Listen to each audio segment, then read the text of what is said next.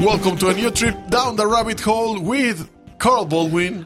How are you, Carl? I'm fine, Rafa. It's a beautiful morning Beautiful morning in Transylvania, in Transylvania. and we are so ready to start with the second part of the show Absolutely. about the magic molecule, yeah, DNA. DNA. And uh, I think it's uh, important if we start with some basics. Okay, would you, Rafa, like to have a go at pronouncing Yeah. the. Uh, Yes, of course.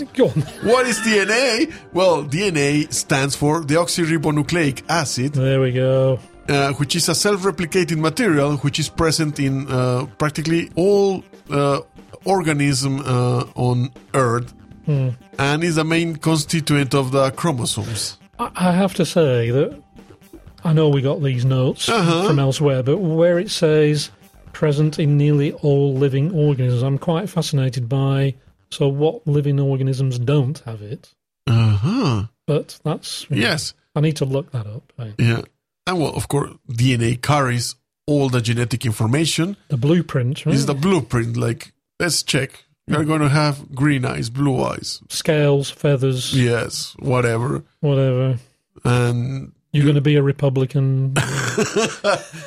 well, there are some people that says that uh, this influence also certain tendencies in life. that is, well, we'll come to that. Yeah. Right. Uh huh. So yeah, so obviously, as you say, uh, DNA carries uh, genetic information. It's the bru- blueprint, and basically, not only does it cover living organisms, but it also covers viruses, which Exactly. which are not Exactly. strictly speaking living. Living. Uh huh. They are like a, a fragment of information. I think viruses are a very interesting form of life, if you want to call it form of are- life. They are very interesting.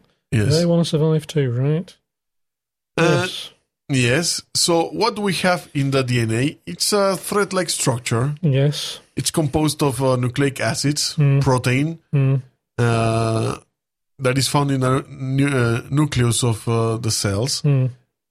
As we said, carrying the genetic information. Uh, we call those genes. exactly, are called genes. Mm. Now, what is? Can you tell us now? Your turn. Nucleic acid.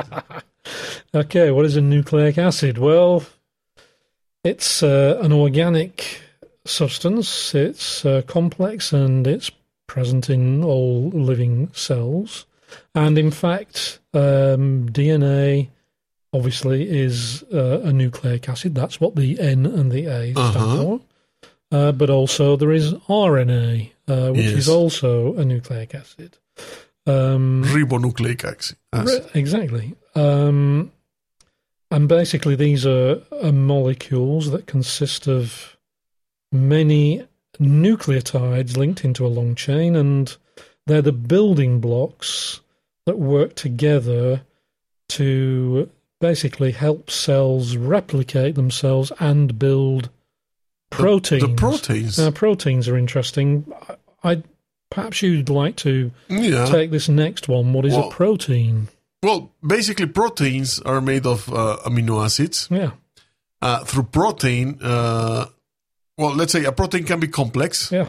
really complex, and it's a change of those uh, amino acids. hmm Uh, all are like Twisted up. twisted, like a like a if you could see it. right? turkeys, like a uh, those that go around. You know, Yeah, the super twist- spirals, right? spirals. Yes, Yeah. and uh, and are practically essential for all uh, living uh, organism. Well, they form part of tissue. And, Yes, because they create and for par- forms part of the tissues Yeah. And uh, Like hair and uh, muscles. yeah. uh, we know everybody. Oh, Yeah. let's get fit. Let's get big muscles. Okay, Yeah. get protein. Get the old protein. Yeah, to build up blocks for your muscles. Isn't you know. that whey powder stuff? Is that protein? Uh, yes, the thing is that uh, uh, it has been checked that uh, instead of in in the past was casein considered a good f- source for protein Right. until somebody come with the whey Is that made from cow? cow milk, but right. the whey protein is more pure. Oh. And if you can buy, for example, 99% whey pure whey protein Mm-hmm. uh, gets absorbed faster, better to build the protein in the muscles. Right. So that's why whey now it's uh, very important And you and I and were, ionized especially. right, we're, we're straying already. We're straying off the subject Yeah. here, but while while we're at it, I remember we had a conversation because you used to do powerlifting, and um, and uh, you explained to me once about there's a difference between the kind of muscle that you build doing, say, like powerlifting, and then you see these people, these men particularly, who seem to be very muscly, but it's built in a different way. They're not The, the main the main difference here is how you use your muscles. right. Your central nervous system has to be able when you develop or train for strength Mm, to recruit as many muscle fibers as possible in the muscle to act at the same time for a certain period of time. right. That's uh, what would we would could define as strength. Right. So while some people that is not training strength Mm, could develop and get stronger because they're building up mass, right. they are getting stronger because of the amount of muscle fibers. But that doesn't necessarily mean that they are using effectively all the muscle fibers in the body. Right. While somebody with less muscle mass could have the same level of strength Oh. in an optimized way of using your By uh, training properly. And yes strength training So properly. training for strength rather than looks. exactly.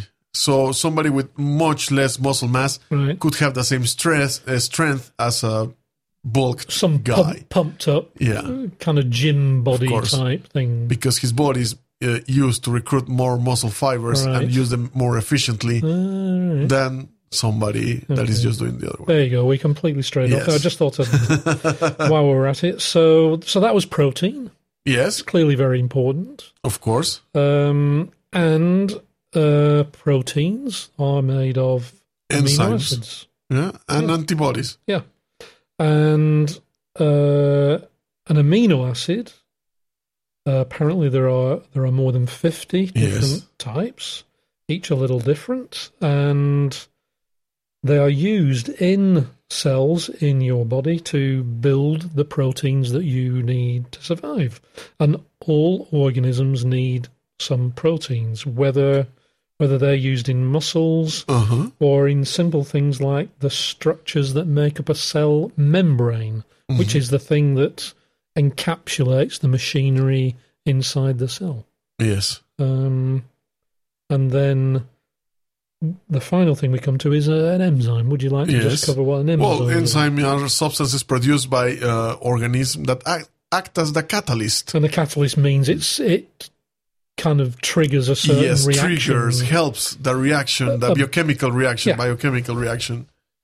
And, well, that's basically all this is like a change of events. Yeah, exactly. This is like a sequence of Yes. actions that brings up all to this genetic and building up and building a body, putting hair on it, Yes. putting teeth in it.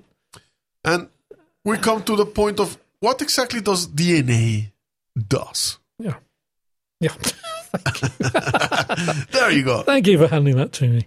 Um, yeah, well, as we've said already, um, DNA is a, a large molecule and carries the genetic information for a cell and consists of thousands of genes that express proteins. Uh huh. So when we mean express, it means it leads to the creation of specific Uh-huh. proteins, and each gene has a has essentially consists of a recipe for a specific protein molecule, and proteins perform this uh, perform important tasks.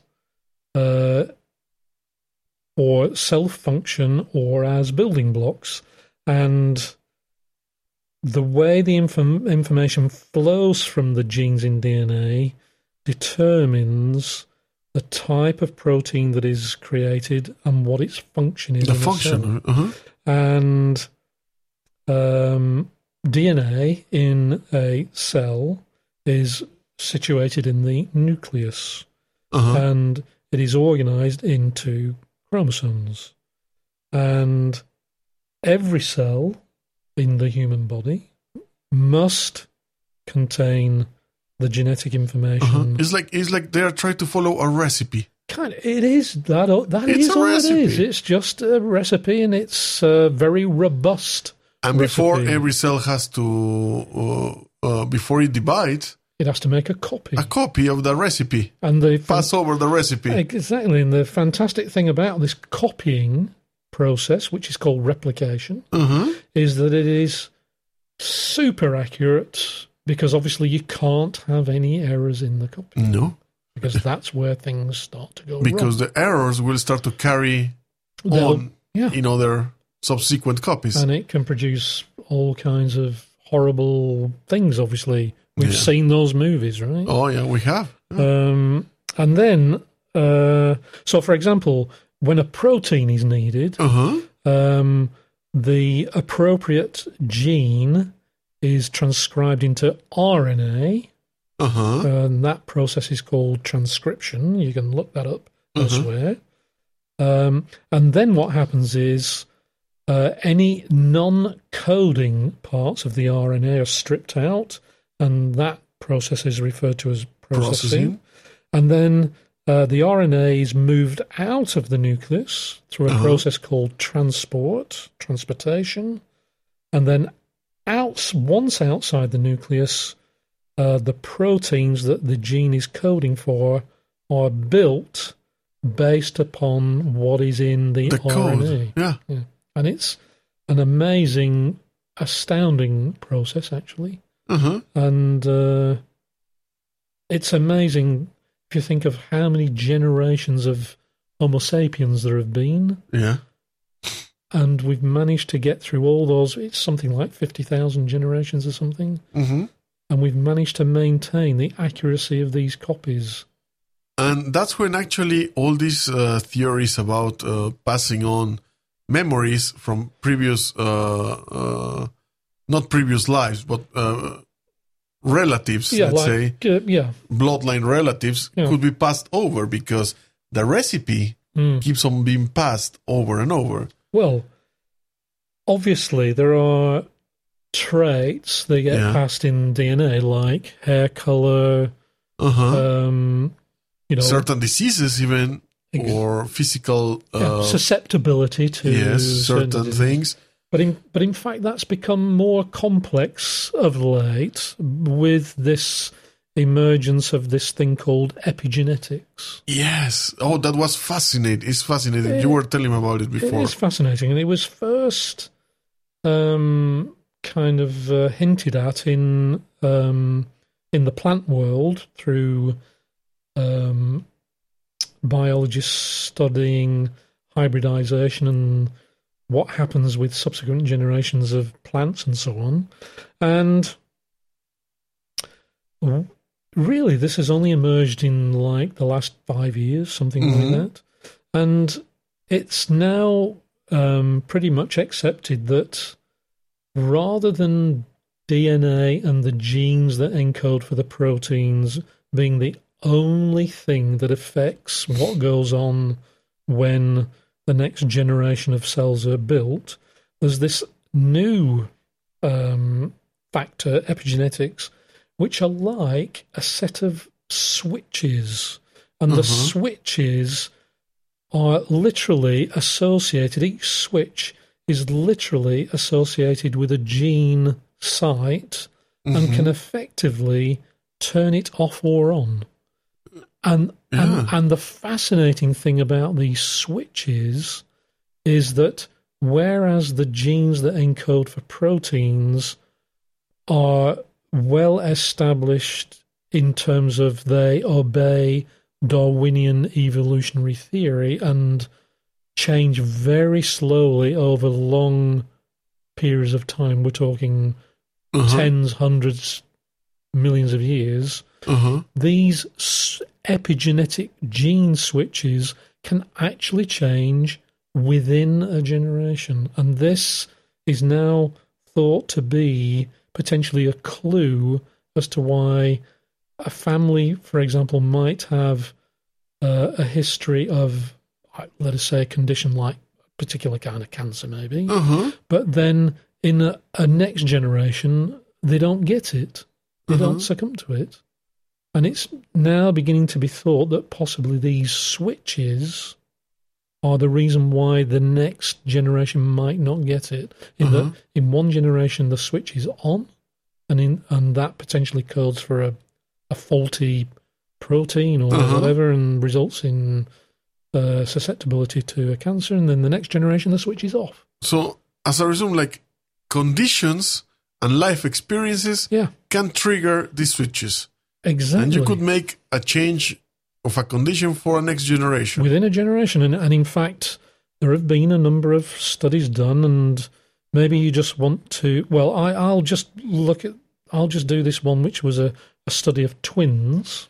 Uh huh. And basically, um, this was a study of uh, identical twins, which the technical term is monozygotic. Uh huh. These are identical. So this is a split egg. These are identical twins.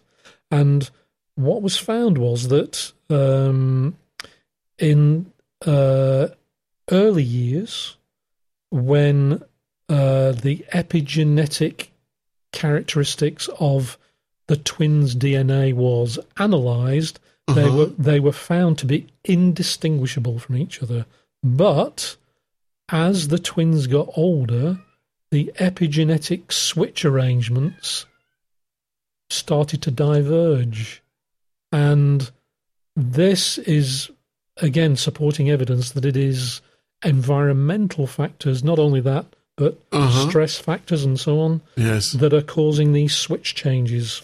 So even though these are twins, potentially if they had children, those children would effectively have their inherited DNA slightly changed by these Uh-huh. differences.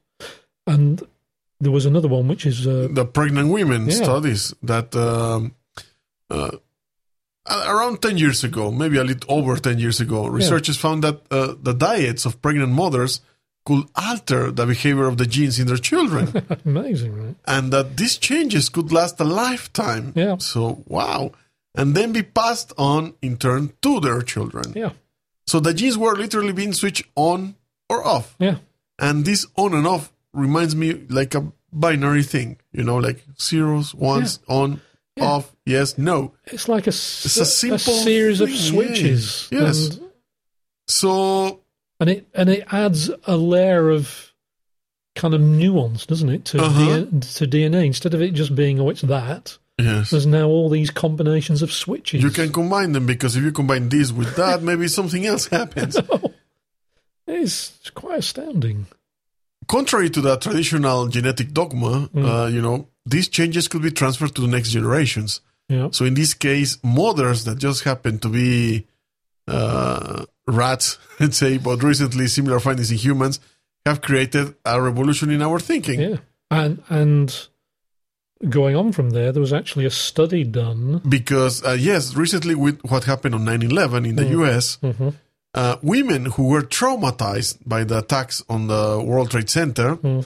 were far more likely than other women to give birth infants who reacted with unusual levels of fear and stress Yeah, when faced with loud noises, unfamiliar people, or new foods. that is unbelievable, right? Uh-huh. So that's a, that is a obviously it's it's not proof, No, but it is a strong correlation. between big events in your life that, Stresses, that marks you, Yeah, and that turns on a switch, yeah. and that switch can be passed on to the next generation. And it's kind of, you can see it is where Darwinian evolution works across large periods of time. This is a short term reaction, isn't it? And that is, I think, it a lot related to what uh, people always say about humans Hmm.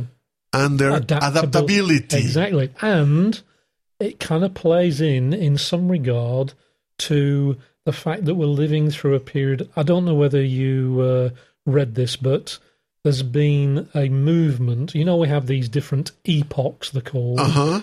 Uh, like um, in the past, there have been various epochs. These are large swathes of time where a certain Yes. thing dominated. Uh huh. there is actually a movement to name this period that we're in, and the name that's being suggested is the Anthropocene, and it's what it means is the age which is determined by man's influence on the planet Earth, Mhm. and it's the obviously it's the first time it's happening, but we're having such an influence that it's being proposed that this is an age, this is an epoch, and it's Uh-huh. going to be called the Anthropocene. And what I'm trying to get to is that obviously we're living in a period of fairly rapid environmental change. We we're all experiencing it in various ways, and we also know that we are potentially facing an extinction bottleneck in that Uh-huh. we're seeing this species die back. We're seeing this ramping of Uh-huh. species becoming um, extinct, and it's happening globally. It makes you think that in years gone by, people you you read stuff about potentially man. This is a threat to mankind because Uh-huh. Darwinian evolution doesn't work on these time scales Uh-huh. of this rapid change. Yes. but here's this epigenetics Which actually works, works now. in short time scales. Yeah. So nature is a pretty smart cookie, right? Oh, yeah. It's got a long term kind of solution and a, and a short term response as well. hmm It's almost like crisis management. In fact, when we talk about these uh, bottleneck uh, events Mm. where species or where even humans go through sometimes Yeah. A collapse. a collapse, Mm. the people that survive most likely is related to this adaptability and Yeah. these genetic switches on and off to the circumstances or the actions or the situations happening in that Yeah. particular moment. the right switches got flipped, yes. and their children happen to be slightly Uh-huh. more adept at surviving, so on and so forth. It's And- interesting. all these even could be related to how much time uh, our species of uh, uh, gestation, you know, grow and have birth, give birth to baby. Mm. The shorter the time, Yeah.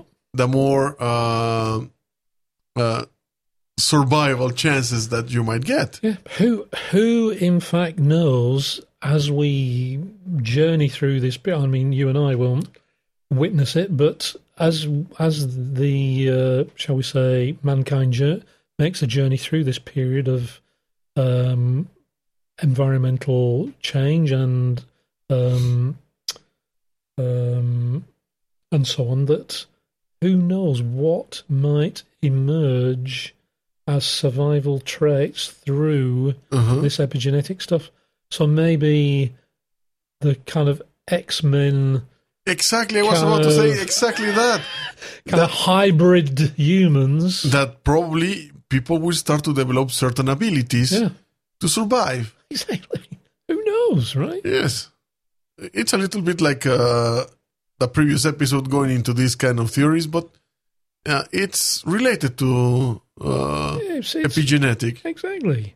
Anyway, so one question that kind of comes up with this epigenetic Uh-huh. area is uh, are it's a broad question are epigenetic changes hereditary and the general consensus at the moment is that uh, strict darwinists that is obviously people who kind of Religiously believe put in, Darwin, darwinistic evolution as the kind of mantra yeah. they are pretty worried because this ep- epigenetic stuff is really quite compelling, Mhm. the evidence, um, and that uh, whereas in the past researchers used to think that when a sperm and an egg combined, the epigenetic switches were erased.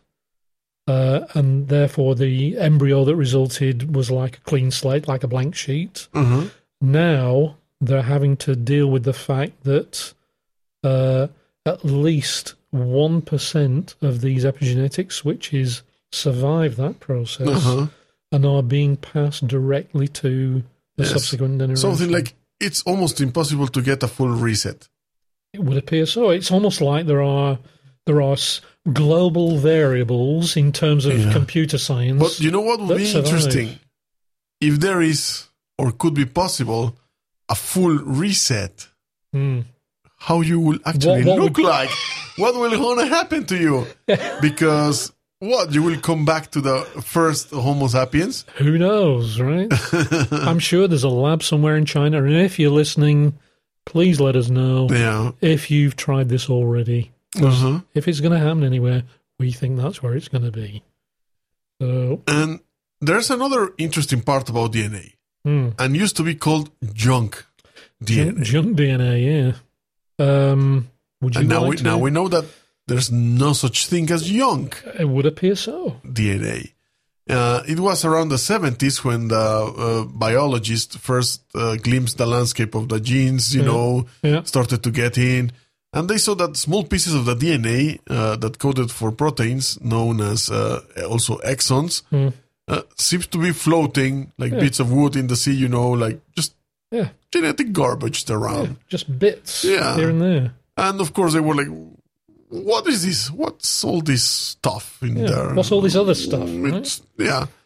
So, uh, a molecular, uh, very luminary guy, Oh, Francis Crick, Francis Crick, co-discoverer the DNA, uh, the helix, double helix uh, um, structure, Mm. suspected that it was more than just junk floating around Mm. without any use.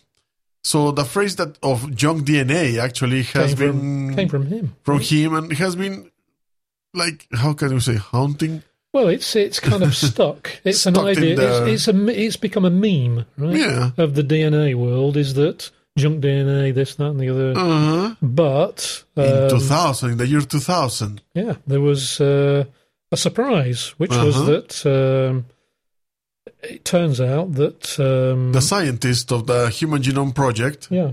Well, at that time, they were saying around 2000 that 97% of the 3.2 million bases. Billion. Billion, billion, which are effectively uh, the genes, had no apparent function. Uh-huh. And, and it looked like the active bits uh-huh. were hugely padded out with all this rubbish. Uh-huh. And yet, this was the accepted uh, mantra, right? Uh-huh. But uh, wind the clock forwards a dozen just years. barely two years no 12 12 years 2012, we're talking three years ago.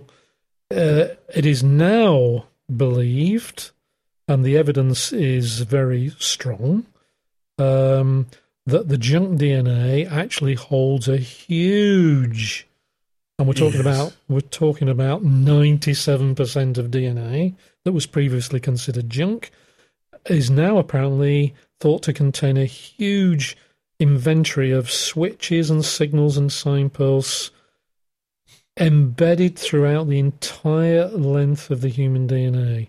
And the project, which was a Uh-huh. huge global project called ENCODE, ENCODE.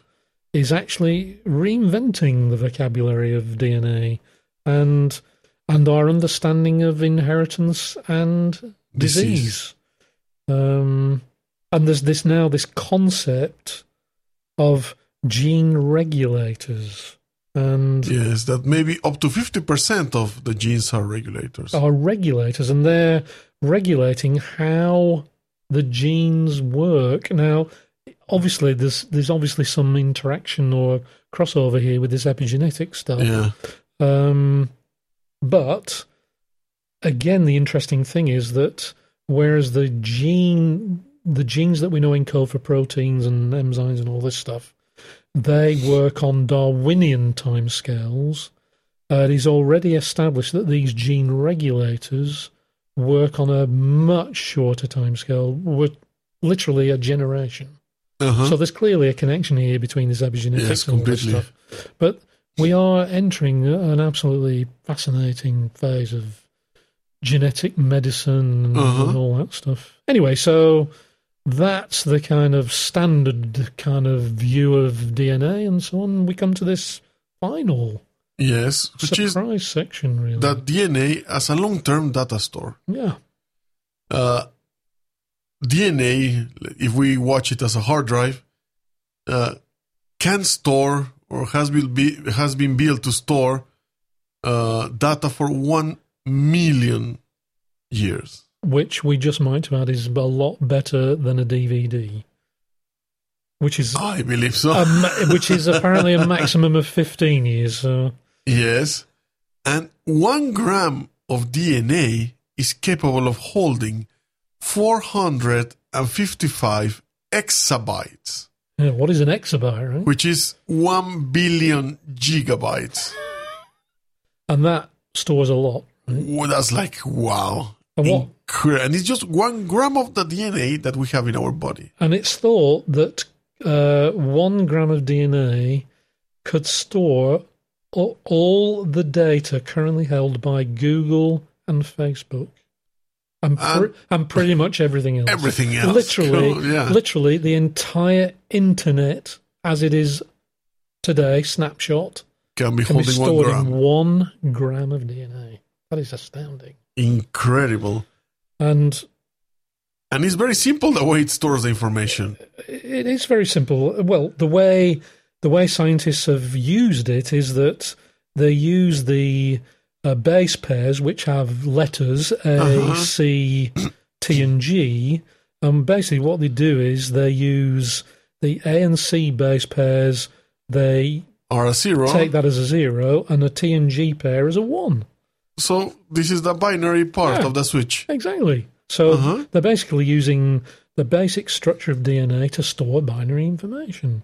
And um, it has already been shown that, um, and in fact, two scientists in Switzerland, in Zurich, Uh-huh. they stored um, a a a uh, a text written by Archimedes of all people. Uh-huh. They actually stored it on a one DNA strand, and they then took the DNA strand and encapsulated it in some tiny glass spheres, and the spheres were just 150 nanometers in diameter. Wow. And then what they did was they then exposed those glass spheres to various conditions. Maybe you could uh, tell us Uh-huh. about that.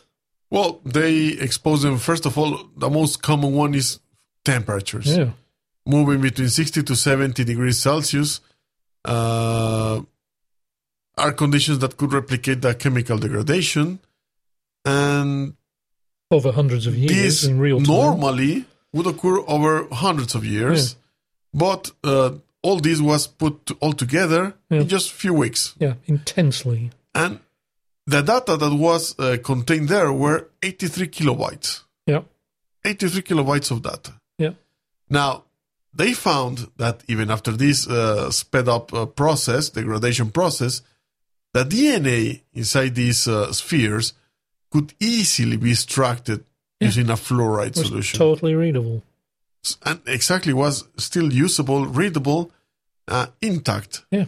And in fact, this glass casing seems to work uh, like uh, fossilized, uh, Yeah. like fossilized bones could work. Let's say Exactly. work. And in fact, uh, they're they're saying that uh, information preserved in this way and stored at say minus eighteen degrees Celsius, and you you may think that's a bit weird, but in Uh-huh. fact, of course, there is this Svalbard Global Seed Vault, Yeah. which maybe people know about that, but it's a it's a store of all um, a vast range of seeds Uh huh. and other stuff, but mainly seeds. And it's buried in a uh, glacier in uh, Svalbard, which is in the Uh-huh. um, north, near Yeah. the near the North Pole somewhere.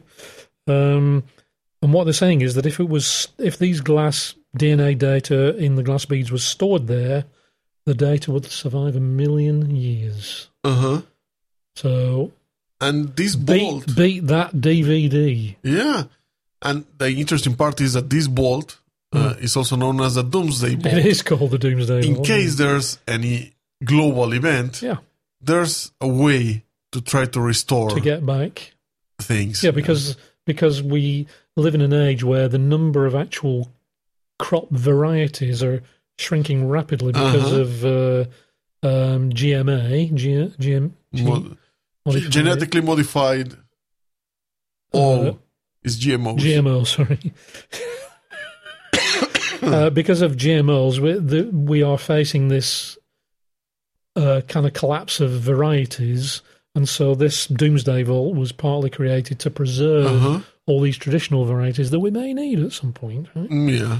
Um, And well, there's a tricky part of all this reading. hmm, It has to be read properly hmm. You have to have a reader, right? in order for future civilizations be able to access it. Hmm.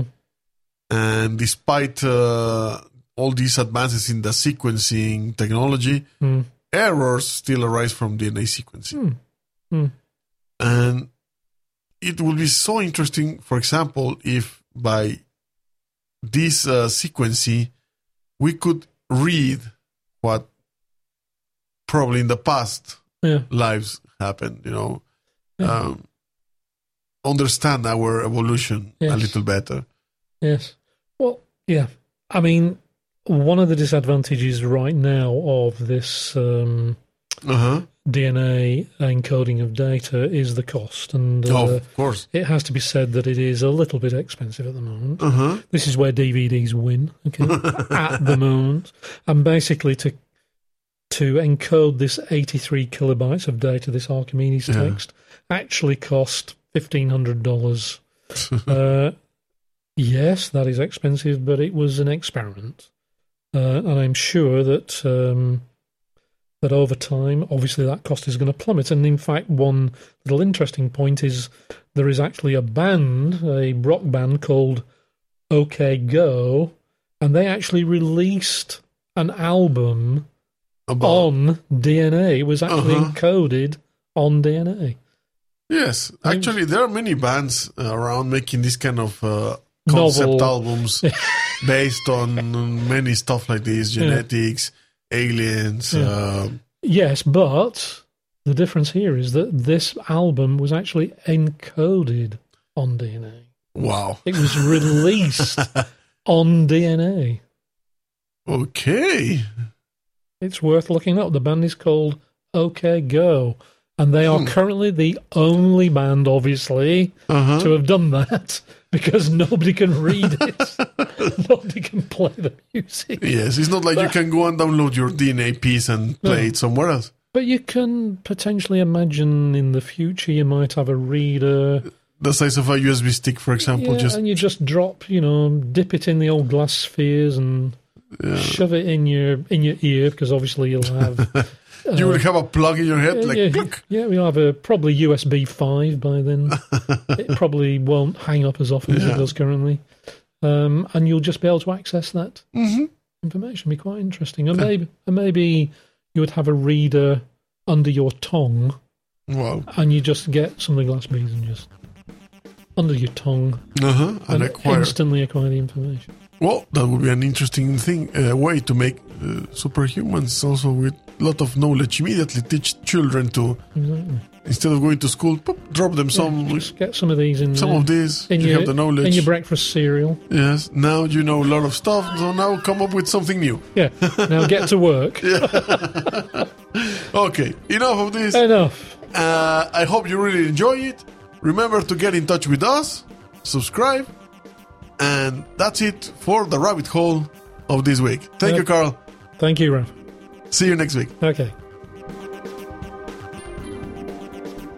All names, sounds, logos, and other related items are owned by their respective trademark and copyright holders.